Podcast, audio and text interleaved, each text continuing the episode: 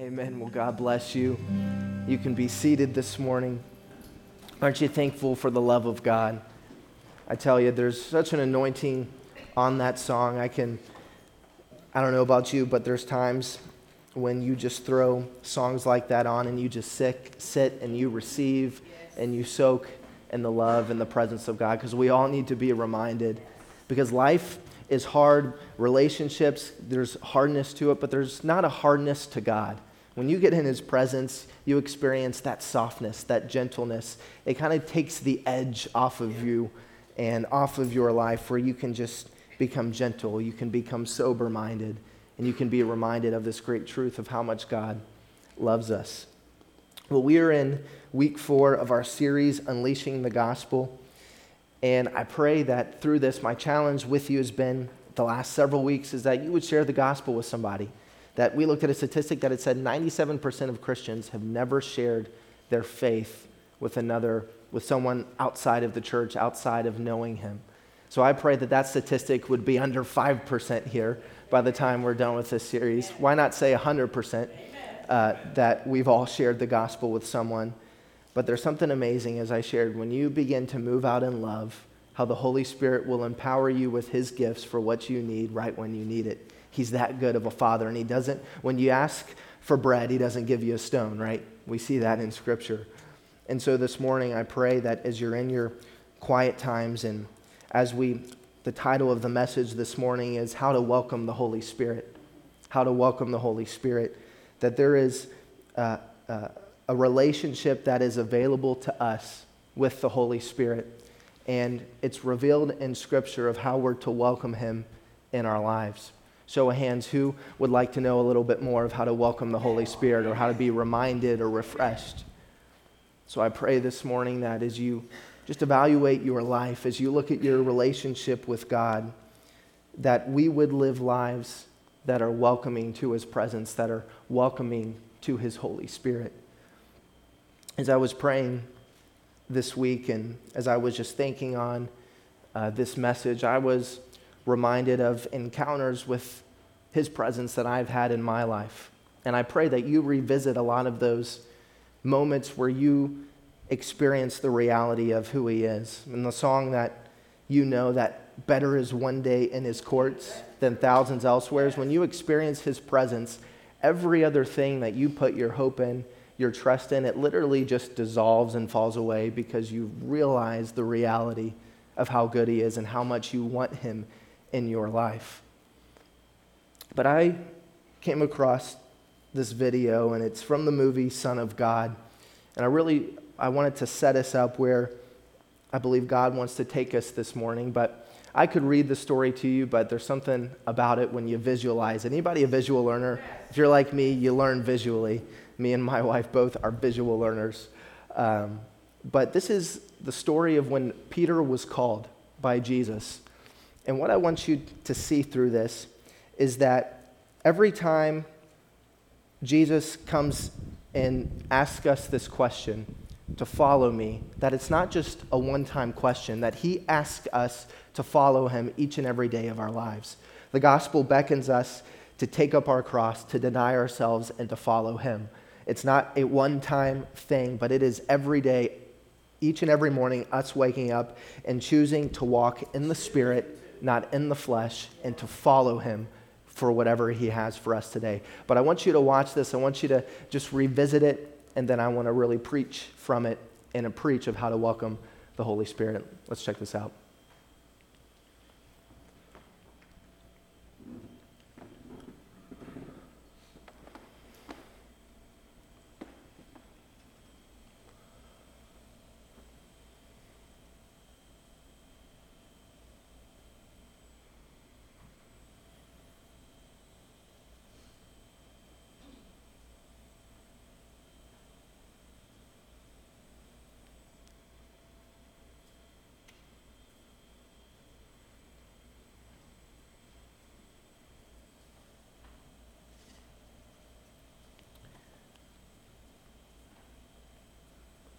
build up a little anticipation for you guys here.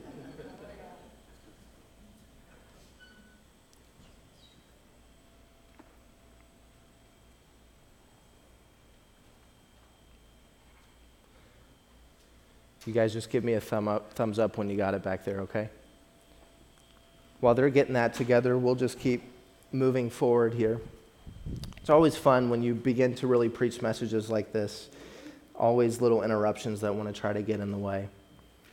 But what I want you to see about following Jesus is that what Jesus says, and here's where I want to go with it, and then we'll revisit that because I really want you to see it, is that when it comes to following Jesus, what we see in Scripture is that Jesus never promises us when we follow him that it would be easy, right?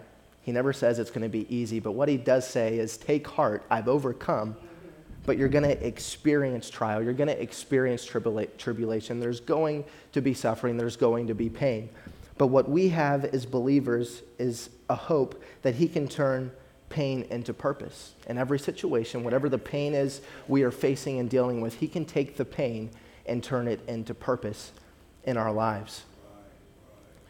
My heart this morning is when we welcome the Holy Spirit is that we wouldn't allow pain, we wouldn't allow circumstance, trial, tribulation to rob us from welcoming his presence in our lives. Because the enemy wants to use the pain and rob the purpose of it. He wants to use it to draw you away from him instead of you running to him. The Holy Spirit is the best gift we ever have been given in this life. That uh, several weeks ago would be when the church celebrates Pentecost, the, the coming, the indwelling of the Holy Spirit the, the, where you see in the upper room where fire fell upon the apostles. And what we have to realize is that Pentecost is a reality we're to live in the reality of knowing his presence, the reality of knowing the Holy Spirit. And when it comes to knowing the Holy Spirit, the Bible teaches us that it's to look like Christ. Okay, you guys got it? All right, awesome. Well, let's uh, tune back in and then we'll finish, finish up what we're talking about here. This is the call of Peter.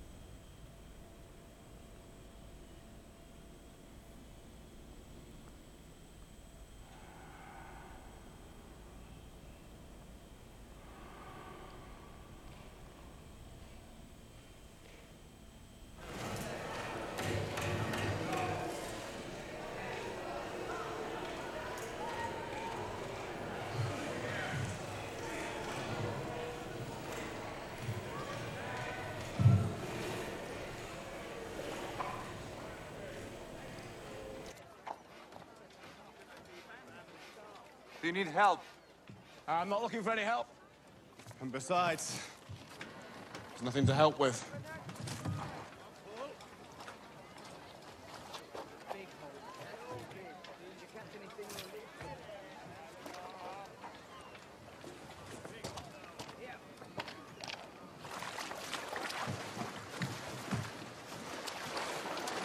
Hey!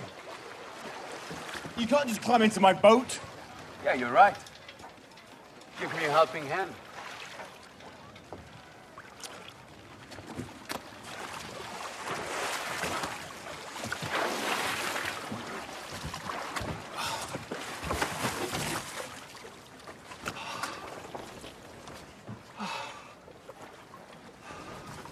What do you think you're doing? We're going fishing. There are no fish out there this time of day. In fact, there are no fish out here any time of day. Peter.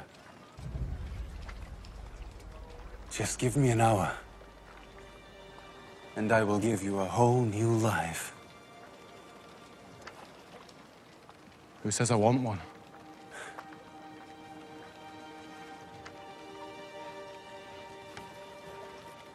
I'm telling you. There's no fish out there.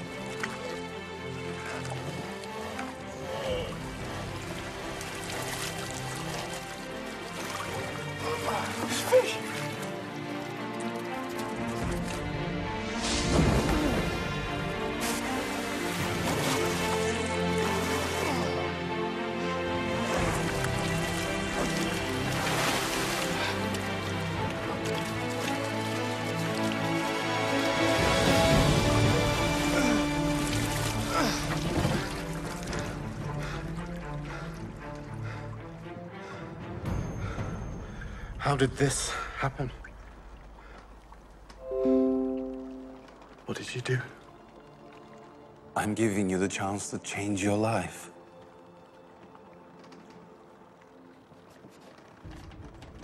Peter, come with me. Give up catching fish, and I will make you a fisher of men. What are we gonna do?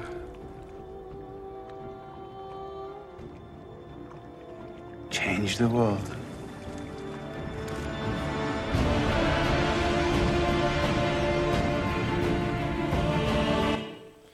Come on, doesn't that get you excited this morning that when the call of Jesus comes, he beckons us to get out of the boat, to leave our nets behind, and to go and to change the world? What I want you to see through this and what I want you to know about Jesus, specifically in Acts 16 7 and many other places in Scripture, the Holy Spirit is referred to as the Spirit of Jesus. So if you want to know more about who the Holy Spirit is, his personality, his likes, his dislikes. Look at who Jesus is, because the Spirit that was with Jesus when he was on the earth was the same Spirit that is given to you and us today through Pentecost. So, when you, what is amazing about the Holy Spirit, and, and I've seen this play out in my life, and it's just truth, is that the Holy Spirit intensifies who Jesus is in your life. He brings the, the reality or the fleshing out of when you read the Word of God. The Holy Spirit intensifies that, and you begin to see Jesus become transformed in your life and transformed the, in the world around you. You see, the thing with the Holy Spirit as well is He's the means that Jesus gives us to transform our life. He's the tool, He's the person of what He desires. That's why when Jesus went to heaven, when he ascended and he was looking at the apostles, he said, It is better that I go because I'm sending you a helper, a paraclete, uh, one that will be with you, one that will indwell in you. Because Jesus could physically only be so many places. But guess what? Jesus is filling this room in each and every one of us. That Jesus only had one set of lips, one set of hands, one set of feet. But through the infilling of the Holy Spirit, when He's in you, He has more mouths to preach. He has more feet to take the gospel, more hands to bring charity into the world. When you begin to see the reality that what I want you to get, that the Holy Spirit is the Spirit of Jesus, that He intensifies who Jesus is so that you can begin to see Him fleshed out in your life and fleshed out in the world around you. Now, what we also see through this is Peter obviously was reluctant about another man getting into his boat, but when Jesus operated in a word of knowledge and said his name, that's when he's like, okay, how does this guy know my name? Another side note when you read any story of Jesus involved in fishing. Usually, the apostles or those he's encountering in the Gospels are never catching any fish. Like, if you look at the apostles and the accounts we have in, in the Word of God, they're awful fishers. They're never, they're never catching anything, but when Jesus shows up, they catch a plentiful and a bounty. So, if you're into fishing, by the way, it's a biblical sport, so you're in good company as well. But what we need to see through Peter allowing Christ to come into his boat, the miracle of the catching of all the fish, is that we have the ability to either welcome Christ into our lives, to welcome the Holy Spirit, or we have the ability to reject him. If you look at the, the state of the church today, or if you look at the state of maybe friends and family that you may have, there's those that reject him and there's those that welcome him when it comes to having a relationship with the Holy Spirit, we have to welcome him into our lives. Now, what you see there, Jesus still goes into the boat because Jesus has a reckless way about him. When we sing his reckless love, he has a way of always coming after us. But see, Peter could have denied and said, This is crazy. This is weird. I'm not going to follow through. We all have that free will and that free choice. But what I want you to see, once you're called, then it becomes a, a, place of then stepping out and trusting that calling, walking in courage, being brave, and trusting that the Holy Spirit's with you to step out and to be all who God has called you to be. I believe we undervalue him. We rely too much. There's times in my life I re- rely too much on what I know or myself, and we put him in a box when he's saying, Let me out. Let me flourish in your life. Let me uh, empower you and motivate you. The Holy Spirit is the best gift that we have. In my heart, as we would always be a church that would welcome him no matter what. No matter what the culture says, no matter what uh, different theology says about him, that we would always have a knowing and an understanding that he is always welcome here and that he would be welcome in your life this morning.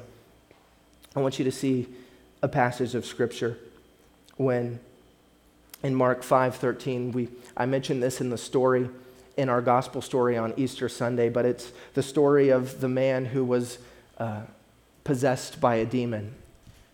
Backstory he would cut himself and he would mutilate himself, and he was cast off by himself in a cave because no one in the town, no one in the village knew how to heal this man. He was an outcast, he was forgotten, and he was isolated. Right. Jesus steps and gets in the boat, he crosses to this island and encounters this man. Now, the crazy thing about the story is that it said a legion of, of 2,000 demons were cast out of him and into the pigs, into the swine, and the swine then ran over the cliff. But I was rereading the story, and there was uh, something began rolling over in me and really jumped off the pages of Scripture. This is what I want you to see in Mark 5:13, and then I'll stop us where we see something about rejecting Christ. Look what it says. It says, He gave them permission, and the impure spirits came out of the man and went into the pigs. The herd, about 2,000 in number, rushed down the steep bank into the lake and were drowned. Those tending the pigs ran off and reported this in the town and countryside. And the people went out to see what had happened. When they came to Jesus, they saw the man who had been possessed by the legion of demons sitting there, dressed and in his right mind, and they were afraid. Verse 16 Those who had seen it told the people what had happened to the demon possessed man and told about the pigs as well. Verse 17, this is really what I want you to see. It says, And the people began to plead with Jesus to leave their region. So they saw what had just taken place. And again, if you're in the marketplace or a, a businessman and you see 2,000 of your swine run over the cliff, you would probably want Jesus out of your town as well. But what I want you to see here is the principle is that they were too caught up in the liability, they were too caught up in the business that they had lost when they had the Son of God in their town and in their region that they couldn't see beyond what just took place that a man possessed by a demon was healed was set free and was in was dressed and in his right mind and they were what just took place. But look what it says. They said that they had pleaded with jesus. So You've pleaded with someone before. They were literally begging him to get out of their town. What you need to see and what we need to understand is there's times in our lives, and there's, there's Christians, whether they realize it or not, that in a way live lives that plead for Jesus to get away, that plead for the whole, that reject the work of the Holy Spirit in their lives. Now, here's what's amazing because we don't want to be identified as a people or a group that pleads with Jesus to leave. Look at what happens in verse 20. Verse 21, Jesus gets in the boat and goes to the other side. It says, When Jesus had again crossed over by boat to the other side of the lake, a large crowd gathered around him while he was by the lake. So when he got to the other side, there was a group that wanted him, that embraced him, that accepted him, and wanted to hear what had just taken place. So again, I want you just to examine your life, your motives, your actions, your thoughts, your words, and your deeds, do they reject him or do they receive him? The Bible is full of stories that we could go through this morning, but I wanted you to see that one in particularly. Three points I want to give you, Sean, if you put them up on the screen, of what it looks like to welcome the Holy Spirit, that we not reject him, but that we accept him. The first one is considering his preferences. How you know the Holy Spirit has likes and dislikes? That he has preferences. The Bible says in Ephesians 4:30 that we not grieve him. You ever grieve someone, you ever disappointed someone? The Holy Spirit has those emotions, those feelings. Number 2 is consider his presence. That we would live lives always considering the presence of God. That we would keep it in front of us and foremost in our minds and in our thoughts. Number 3 is to consider his voice. The Bible says and refers to the Holy Spirit that he speaks in a still small voice. That's where you get um, the, the theology of hearing the Holy Spirit as a gentleman, or that he uh, it has a way of gently that you have to quiet yourself to hear him. Now, the amazing thing about quieting yourself, and really this is where your prayer life comes in, because your prayer life is the greatest way that you welcome the Holy Spirit. And many times we confuse prayer for, I have to tell God everything that's going on, when He's saying, if you want more of me, quiet yourself, still yourself, and hear my voice, hear my still small voice. I've heard it said too that stillness always precedes revelation. If you want revelation from God, you have to quiet yourself and you have to still yourself to hear Him. He's always speaking. We're usually the ones not listening. And so we see these three great points of, of welcome welcoming Him in our lives with His preferences. And I want to get into Colossians chapter 3 and really preach it and show it to you this morning. But again, I want, before we go there, I want you, Sean, if you could put up our, our definition of evangelization. We shared with you on this several weeks ago that when the, the gifts of the Holy Spirit begin to be outpoured in our country and in our churches, this is what all denominations came together and said, This is what we want to see take place. It, again, I want to read it to you. It's the uniqueness of your mission is that you would first evangelize and that you would sanctify your world. I said to you early, earlier in the message that the Holy Spirit is the means in which you and I are transformed. Second is that you would engage. So stop running, stop bowing in fear, engage in temporary affairs and renew them according to God's plan. See, this is what, when Jesus says we're going to change the world to Peter, this is what he says to you and I when he calls us. This is what he desires for us to do, the broad mission of that. And then when you get and you make it smaller and you make it more local into your lives, it's going into your workplace, it's going into your homes, it's sanctifying, evangelizing it, and then going into your world and renewing it according to God's plan. The Holy Spirit is not complicated. Jesus is not complicated.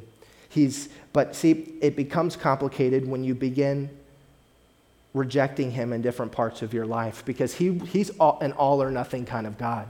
He's not a lukewarm God. He's not a ride the fence kind of God. He wants everything of your life.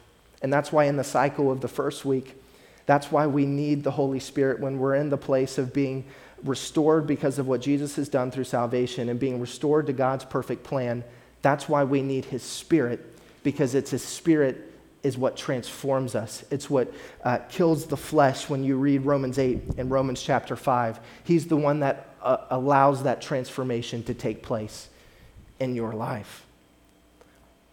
I want you to see in considering his presence, we see in the Gospels what I shared with you in Matthew 9 35. And I shared a portion of it, but I want to really get into it here and then really preach again from Colossians 3. Look what it says. It says, And Jesus went throughout all the cities and villages, teaching in their synagogues and proclaiming the gospel of the kingdom and healing every disease and affliction. I want to pause there before verse 36 and give you this truth as well. Because you have to understand this and the Holy Spirit's role to really understand of what our lives are to look like. Hear this right here. Everything Jesus was anointed to do here on earth, the Holy Spirit continues to do for and through you. Everything the Holy Spirit, everything Jesus was anointed to do here on earth, the Holy Spirit wants to continue to do for you and through you. So the Holy Spirit is the continuation of Jesus' ministry. And He's the one who fills you and empowers you to then go and do it. You're then Jesus on the earth, you're then Jesus in your home. It's really a beautiful thing. And so, reading this scripture now, seeing that this is what Jesus did when he was on earth.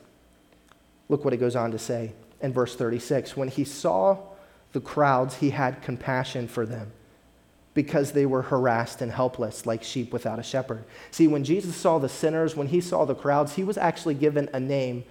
He was a friend of sinners. That's how the Pharisee would refer to him, that he was a friend to sinners. So when Jesus saw sinners, and this is where we have to check ourselves, when Jesus saw those in sin away from God, his first instinct was not to judge and to condemn, but it was to love. And it, as the setting here Jesus is setting up, as he saw them as harassed and helpless by the things of the world or by the flesh.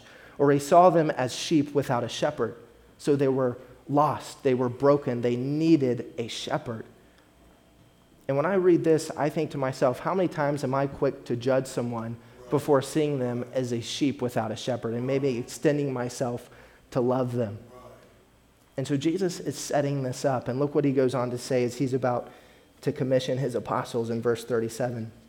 Then he said to his disciples, The harvest is plentiful, but the laborers are few. Therefore, pray earnestly. So he's telling them, Pray earnestly to the Lord of the harvest to send out laborers into the harvest. Now, I never really caught this, and I, I missed this, but this was just revelation to me as I began reading this. That's the end of Matthew chapter 9. The beginning of Matthew chapter 10, you can just really read through it and really miss the miracle that just took place.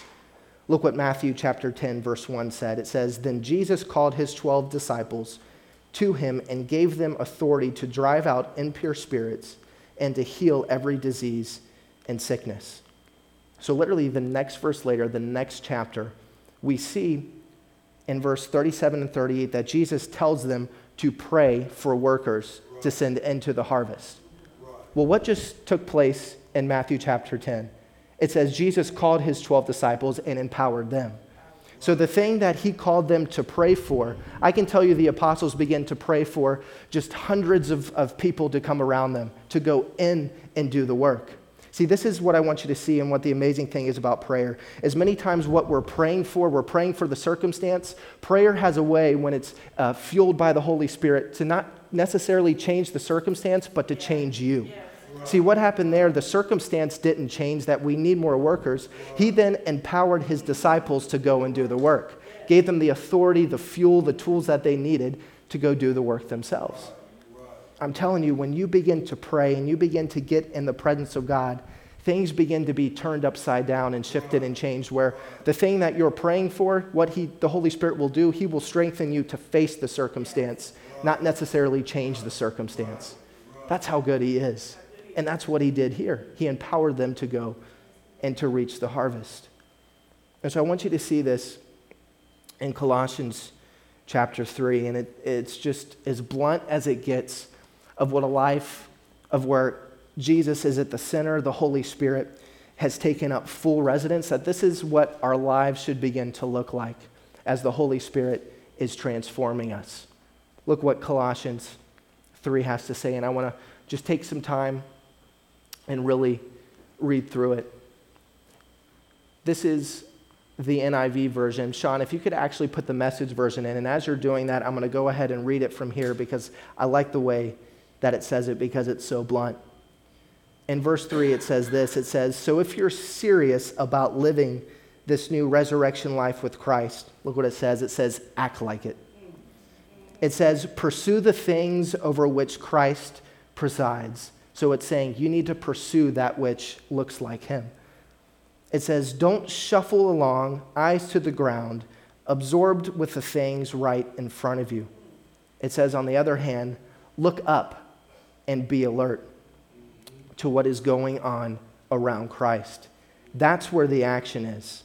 See things from his perspective. In verse 3, it says this it says, Your old life is dead. Your new life, which is your real life, even though invisible to spectators, is with Christ in God. He is your life. Everyone say that. He is your life when Christ, and then it's reminding us, your real life, remember, shows up again on this earth, you'll show up to the real, you'll show up to the real you, the glorious you. It says, meanwhile, be content with obscurity like Christ.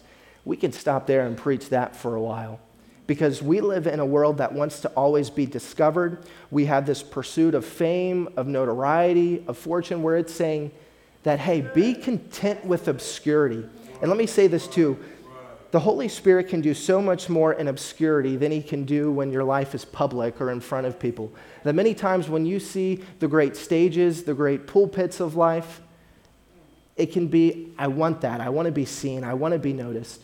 But what you always see, and this is what's amazing about Jesus' ministry, is when Jesus would pe- preach repentance, people would kind of go away. But when he would begin to do miracles, people would flock toward him. So you see the contrast when the truth of repentance is being preached. People are like, I really don't want to hear that, Jesus. But hey, when he began to do miracles, crowds would gather around him. So the heart of Christ, even what he would say when miracle was, would, would happen, he would say, Don't tell anyone what just took place. The time isn't, isn't right yet. So Jesus was one who was, would teach and would live in this place of obscurity, that that was his motive in things. It wasn't to be seen or put on a show for people. Look what he goes on to say. It says, and the means killing off everything connected, next scripture, connected with the way of death. So it's saying, your old life is dead. You need to begin to live in the reality of your new life. And that's what the Holy Spirit does. He doesn't remind you of your past, that's your spiritual enemy. The Holy Spirit reminds you of now who you are in this new life. See, many times we're way too sin conscious when we should be son and daughter conscious. And when we're son and daughter conscious, the things of the old life just have a way of not being attractive, of not have uh, desire in our lives anymore. So it lists that these are the ways of death sexual promiscuity, impurity, lust, doing whatever you feel like whenever you feel like it. I think some of us could hear that this morning. And it says, and grabbing whatever attracts your fancy. It says that's a life that's shaped by the things and feelings instead of God. So it's saying the core of your life, don't let it be just based off emotion or going after what you feel or what you want, but it needs to be based off God. Next scripture. It says, It's because of this kind of thing that God is about to explode in anger. Now, hear what he, he says by anger. It says, It wasn't long ago that you were doing all that stuff and not knowing any better. Yes. Parents, when your kids are doing things and they don't know better, you don't explode in anger. But you do explode in anger when they continue to do the same thing and are even defiant about it. So it's saying this position of anger from God is that you know better, yet you're still doing this thing. That's where it's coming from. It says, But you know better now, so make sure it's all gone for good. Well, what needs to be gone for the Holy Spirit to be welcomed in our life? Well, let's see. It says, A bad temper, irritability, meanness. That's why I was saying when you get in the presence of God, it takes the edge off of you, it takes irritability out. You're more patient with people. It takes a, a temper that just wants to explode out of you when you feel you're done wrong. It, it takes profanity, dirty talk. Verse 9, it says, it goes on to say, Don't lie to one another. You're done with that old life. And then it, it gives the imagery of this, it says, it's like a filthy set of ill fitting clothes you've put on and you've stripped off and you've put it in the fire. It says, now in this new life filled with the Holy Spirit, now you're dressed in a new wardrobe. Every item of your new way of life is custom made by the Creator with His label on it. All the old fashions are now obsolete. Your old life should be obsolete.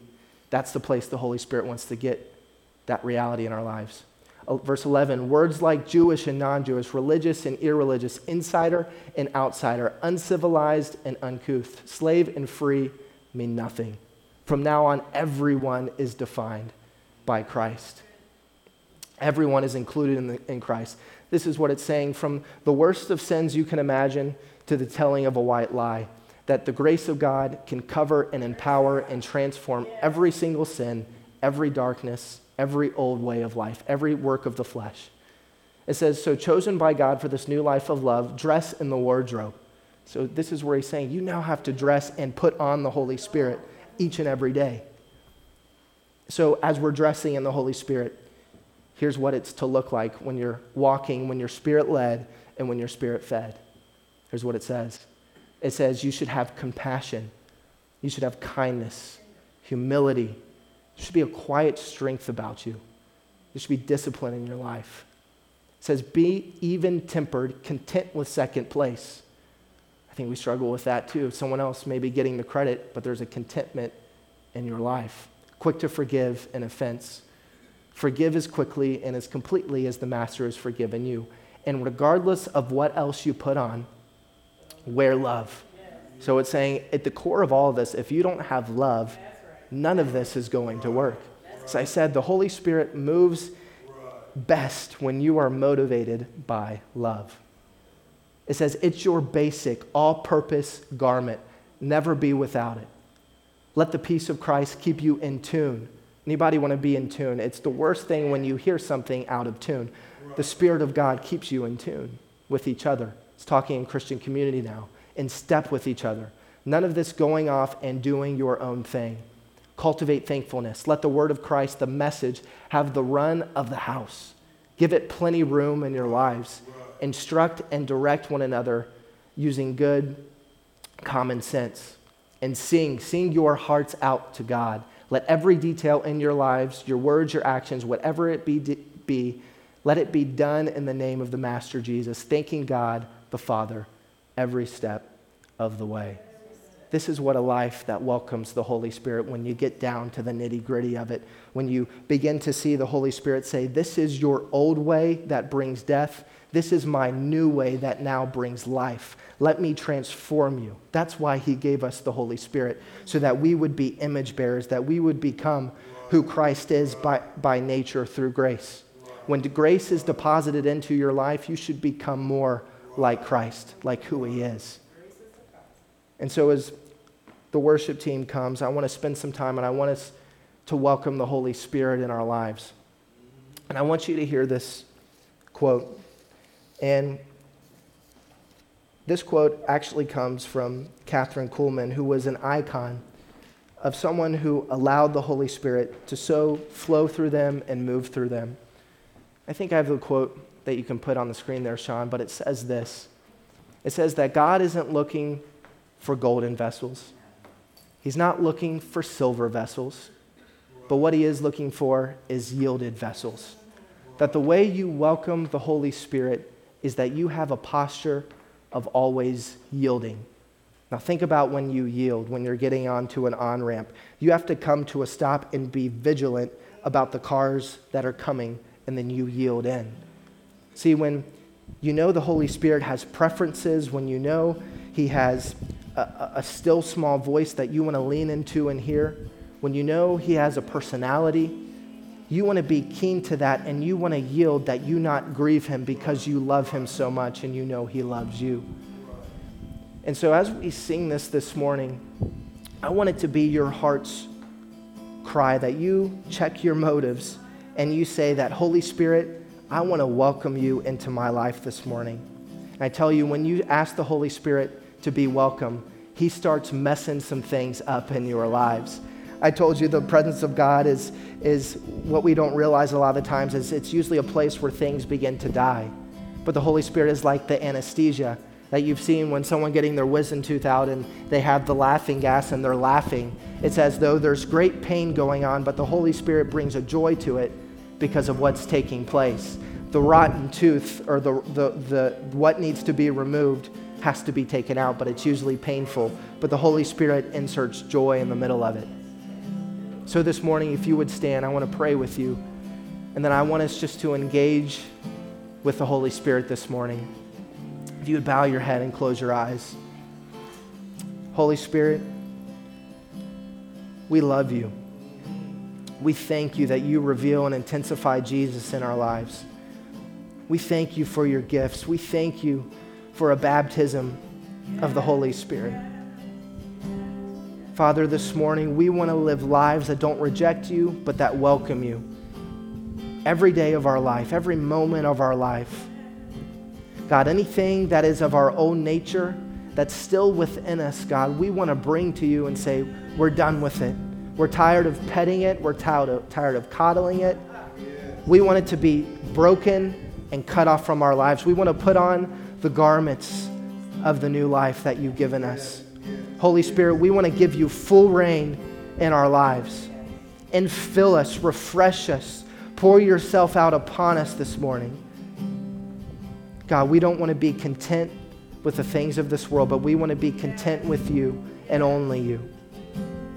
God, as we worship you, allow your presence to fill us in this place. In Jesus' name.